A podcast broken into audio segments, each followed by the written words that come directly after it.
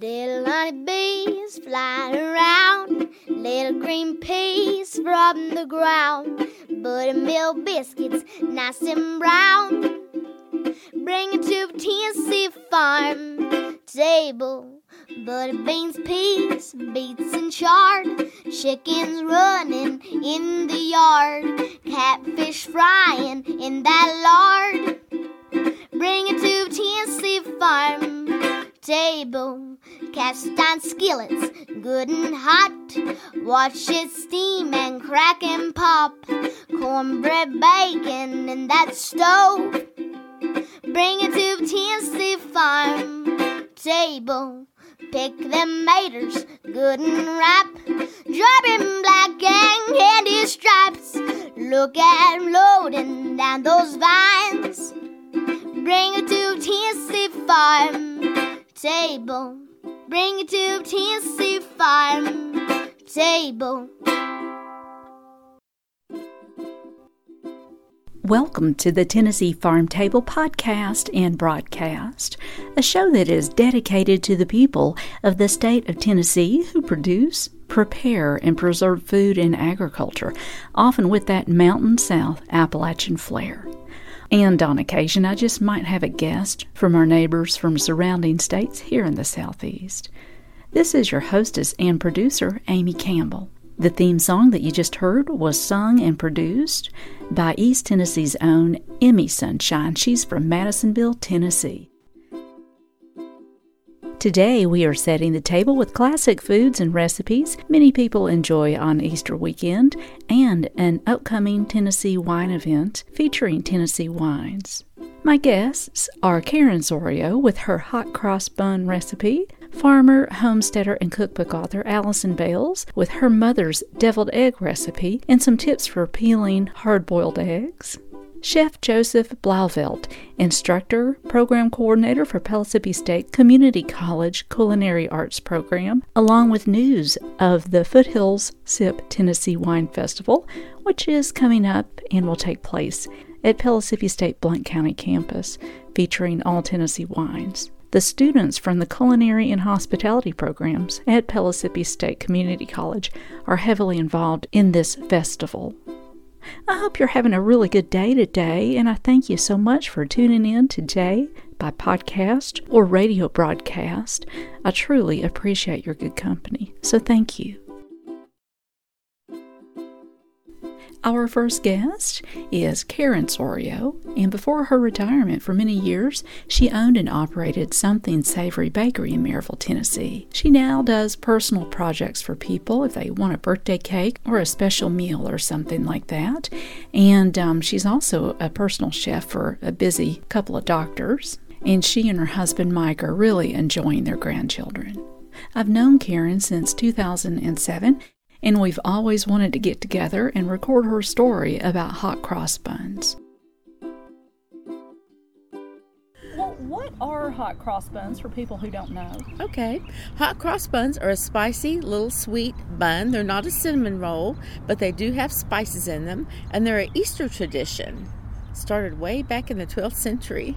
Some monks used to make them and give them out to the poor on Easter week.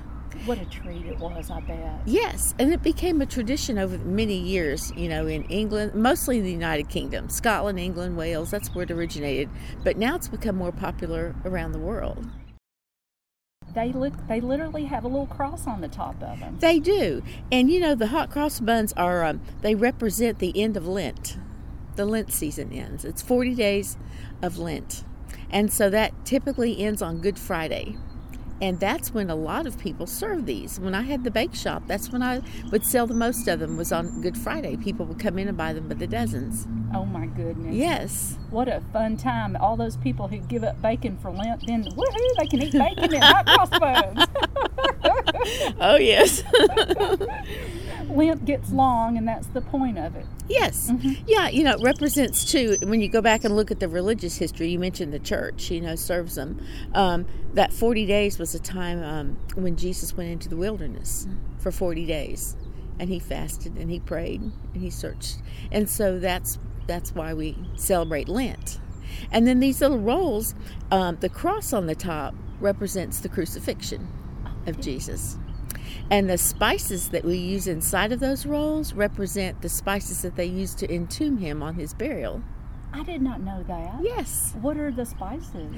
Well, you can use a variety, but typically cinnamon, cardamom, and uh, peels of lemon and orange, the dried lemon peels and orange peels, give it that extra special little flavor. But you can add any type of spices that you prefer, but cardamom and cinnamon are the most popular. Are they hard to make? Well, they're a yeast bread, and if you've done any baking at all, you kind of know that yeast breads can be a little tricky at times. It's a time and temperature thing for yeast. And so, no, they're not hard to make because you don't have to proof your yeast. Yeah, I put everything in a mixer all at once Okay. and just whip it up and let it rise. And then I cut it into 12 little sections and um, put it in a greased dish, glass dish, and let it rise another hour or so, and then bake them off. Takes about 15 minutes to bake them. Well, for you, it might be easy. Oh, I think anyone could. I find it easier than some yeast breads. Yeah. I really do. It looks like there might be little raisins in them. Do you, I use currants. you do? Yes, you can put golden raisins. Uh, some people like little bits of dried fruit like apricot or cherry. You could use that very easily in these. Golden raisins and currants are popular. Oh my goodness. Yeah. Don't you know if you're poor and you've been just eating root vegetables and things in the middle of the winter, what a treat this would be. Oh, yes. Mm-mm-mm. I think it was a treat for them. Yes, it is for me today. I hope you enjoy these. These are for you. Thank you. You're welcome. Do you mind to run down a basic recipe for Oh? I'll be glad to. Thank you. Let's see if I can remember everything. I start out by putting three quarters of a cup of warm water. Get that water to around 110 degrees, not too hot. It'll kill your yeast, but just about 110 degrees. And then I add a quarter cup of sugar, three tablespoons of butter, two tablespoons of dried yeast, a half a teaspoon of salt, a teaspoon of cardamom, a teaspoon of ground cinnamon, and three cups of flour. And if you want to make these vegan, you can leave the dairy out, but I put a tablespoon of milk in mine. Milk t- tends to make the dough soft. Oh, Yeah. okay. And then take an egg and beat that egg up and add it to the batter. And just turn your mixer on and let it mix up for, I let mine mix a good five minutes. You want to build that gluten up, it gives that roll a little bit of t- good texture. See. And then after that, I take it out and um, cover it with a um, dry towel and let it rise somewhere in a warm spot for about an hour. And it'll double in size. And then I punch it down and I roll it out into a log and cut that log into 12 equal pieces. And grease a glass 9 by 13 baking dish and put those rolls in there. They'll be touching each other, they'll be crowded. And then take an egg yolk with a teaspoon of water and whip that egg yolk up with a fork and take a pastry brush and brush the top of those rolls while they're still dough and before you let them rise. Now you're going to want those to sit somewhere quiet for about an hour and rise again. And when you look in that glass dish, they're going to be doubled in size. And that's when you pop them in a hot oven, 375 degrees, for 20 minutes. And now one of the tricks is to keep your dough from getting soggy, you'll want to take it out as soon as it comes out of the oven, take it out of that glass dish, put it on a wire rack and let it cool. Let it get really cool for about an hour.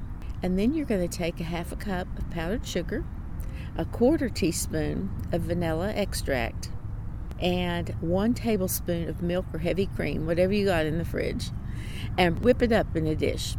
And then you want to put it in a little bag. You can take a Ziploc bag if you don't have a pastry bag, cut the tip out of it, and go ahead and put a little stripe across on top of each one and let them sit for a little while. But you want to make sure your rolls are cool so that your glaze doesn't go spreading around.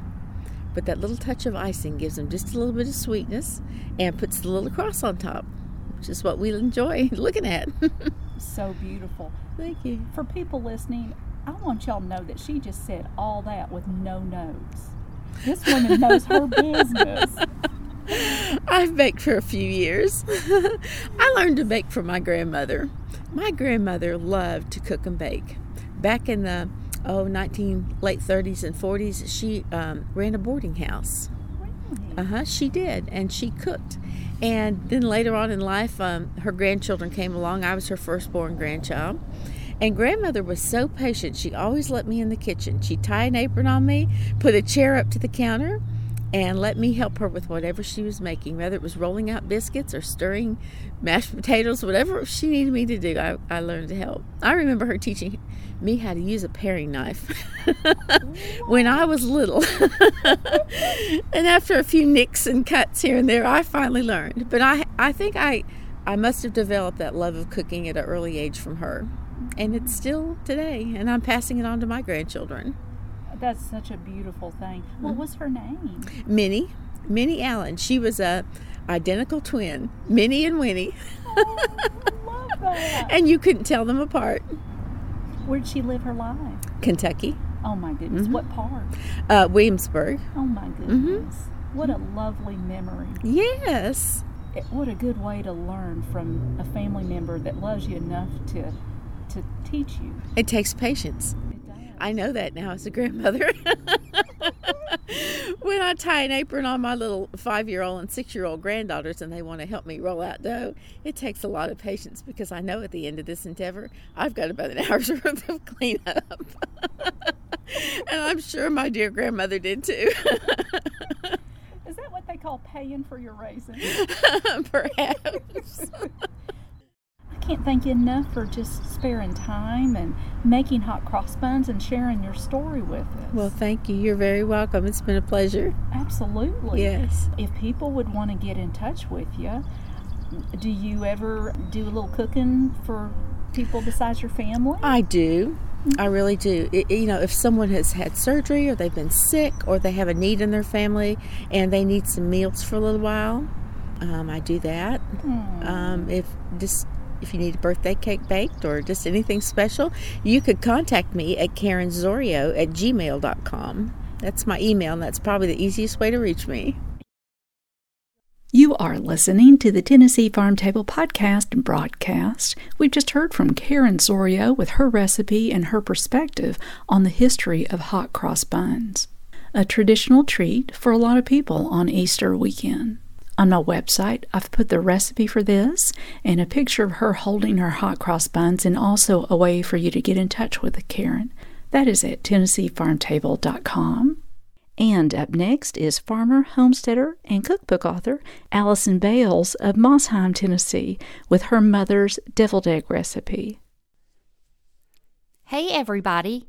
Thanks for joining me today. I'm Aliceson Bales from Bales Farms in Greene County, and I'm so happy to be here with you, Amy, and my son Marshall. Most of you know us by now, but if you're just meeting me, let me quickly introduce myself and tell you my husband Barry, son Marshall, and I live on our family farm in East Tennessee and raise grass fed and grass finished beef, pastured pork, and pastured poultry, and as you just heard, Marshall runs a pastured egg operation. Today, in keeping with the theme of this episode, I thought I would share with you Marshall's favorite way to enjoy eggs deviled. Someone asked me a while back what exactly a deviled egg is, and my response was that it's an elevated experience of a boiled egg. You can devil about anything crabs, chicken, veggies. It's just a process of making something bland, spicy, and tasty. I did some research and found out people have been deviling eggs since the Roman Empire. The first written recipe for deviled eggs that I found was in Fannie Farmer's cookbook from 1896 entitled The Boston Cooking School Cookbook. If you've never gotten your hands on that cookbook, I really recommend it. There's a ton of great recipes in there, as well as tips for things like setting a table for high tea and even preparing a full holiday meal for 16 people. So, deviling eggs has been around for a long time, and you can devil way more than eggs, but today that's what I'm focusing on Marshall's very favorite deviled eggs. This recipe is from my mom, who is famous for her deviled eggs. People come from far and wide to grab her eggs, and she has graciously given me permission to share how she makes hers with you. Here it is. Take six whole eggs and place in boiling water for 12 minutes, and then plunge into ice water for 15 minutes. Once the eggs are cooled, you need to peel carefully. After peeling, slice the eggs in half long ways and scoop out the yolk into a bowl. Place the egg whites aside. In the bowl, fluff the egg yolks with a fork and add the following 1 half cup JFG mayonnaise. And I am serious about my mayo. I think JFG is the best by far, and it's made right here in East Tennessee. In fact, it's been made in Knoxville since 1919, so use it. 2 teaspoons of sweet pickle relish, 2 teaspoons of sweet pickle juice, 1 4th teaspoon yellow mustard, and salt and pepper to taste.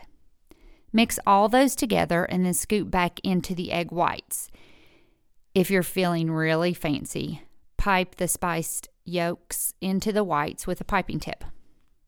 Now, I will say, as an addendum, that a lively option for the pickle relish and juice, if you don't have homemade pickles, is to use my favorite store bought pickles. That's a brand from North Carolina called Wickles. We love them. They're sweet with just a little heat, and they add a sweet kick to the deviled eggs. But if you're not into Wickles, stick with sweet pickles you have on hand. And if you have your own homemade pickles, you're that far ahead. Okay, once you've assembled your eggs, place them on an egg tray or platter, garnish with chives and paprika, and watch them disappear. You know, I used to think deviled eggs took forever and were really cumbersome, but they're pretty simple. The hardest part by far is peeling the eggs, and if you splash a little vinegar in the ice water, that will help them peel easier. Another trick I have learned is to take the cooled egg and lightly tap around the shell on a countertop. Then gently roll the egg under your hand on said countertop, and the shell will easily peel away. And that's it. Deviled eggs that will be the hit of your Easter lunch, spring picnic, or any time you have extra eggs to enjoy. I hope you'll try this recipe and let me know how you like it. As always, if you want to know more about us or see Marshall in action, please reach out. You can also follow us at balesfarmstn.com. Thanks. You are listening to the Tennessee Farm Table. Thank you so much for tuning in today. On this Easter weekend, we've just heard from farmer, homesteader, and cookbook author Aliceson Bales. They make their home in Mosheim, Tennessee, and she shared with us her mama's deviled egg recipe. I've placed this recipe and Karen Zorio's hot cross bun recipe on my website at tennesseefarmtable.com. And up next is Chef Joseph Blauvelt, instructor and program coordinator of the Pellissippi State Community College Culinary Arts Program, along with news of the Foothills Sip Tennessee Wine Festival coming up at the Pellissippi Blount County campus, featuring Tennessee wines, and the students from the culinary and hospitality programs at Pellissippi are heavily involved. Can you describe the culinary arts program here at Pellissippi? So, culinary arts, it's a two year degree, four semesters, can be very quickly for a college ready student. Mm-hmm. So, we do get some high schoolers that come in that need extra support in English or extra support in math. Mm-hmm. We can do that. We have that opportunity. It's probably going to take five semesters. Mm-hmm. So, literally two and a half years. Uh, they get an Associate of Applied Science degree in culinary arts. Okay. So it's culinary one, culinary two, and garde manger are the same, the second semester, followed by fundamentals of baking, followed by international and capstone. Wow. All in two years. Goodness. So if anybody's they're interested in baking, every student that comes in does the culinary one. It's the fundamentals. You got to one, you got to know kind of what goes on in the kitchen uh, get an understanding, know what the equipment is, and then they go into fundamentals of baking, and then they do the baking track. Still two years apart, or still two years. Wow. So. Goodness, that's a lot in two years.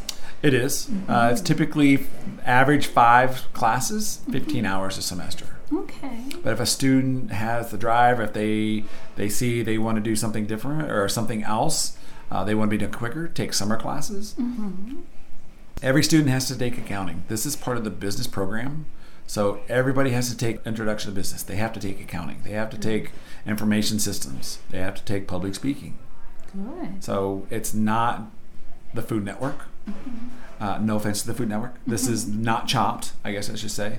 Uh, there's homework, there are exams. Uh, the next two classes for Culinary 2 is 600 points. Wow. Now, your title is Chef Instructor Culinary Arts Program Coordinator. Describe what you do here. So I do teach. I'm a culinary instructor for Culinary 1, Culinary 2, and Garde Manger. Uh, I'm also the student advisor. So I meet with each individual student. We look at their class schedule, what they've done, what's next for them, walk them through registering for class. Um, program coordinator, I'm also the recruiter. So yesterday I was at a high school. Tuesday I was at a different high school. Next week I'm going to a different high school. I want to say I, I'm not the face of the program, but I'm the one they talk to. Mm-hmm. We do a lot of school shows, school fairs. Mm-hmm. I'm the first person they see. I'm the one they take their first class with. So I want to know who they are at the high school. They want to know who I am. So I recruit, I advise, I teach, um, I help the staff with whatever needs they need. They're pretty self manageable. Um, and that's about it. That's a lot. Yeah. it's but I, I love what I do. I love working with the students. I don't see myself doing anything else. You do a great job. I Thank you. witnessed that today. Thank you. Absolutely. Uh, like I said, every day is different, and when there's a rough day, there's a rough day, but there's always tomorrow. What, what is Garde Manger? The study of everything cold.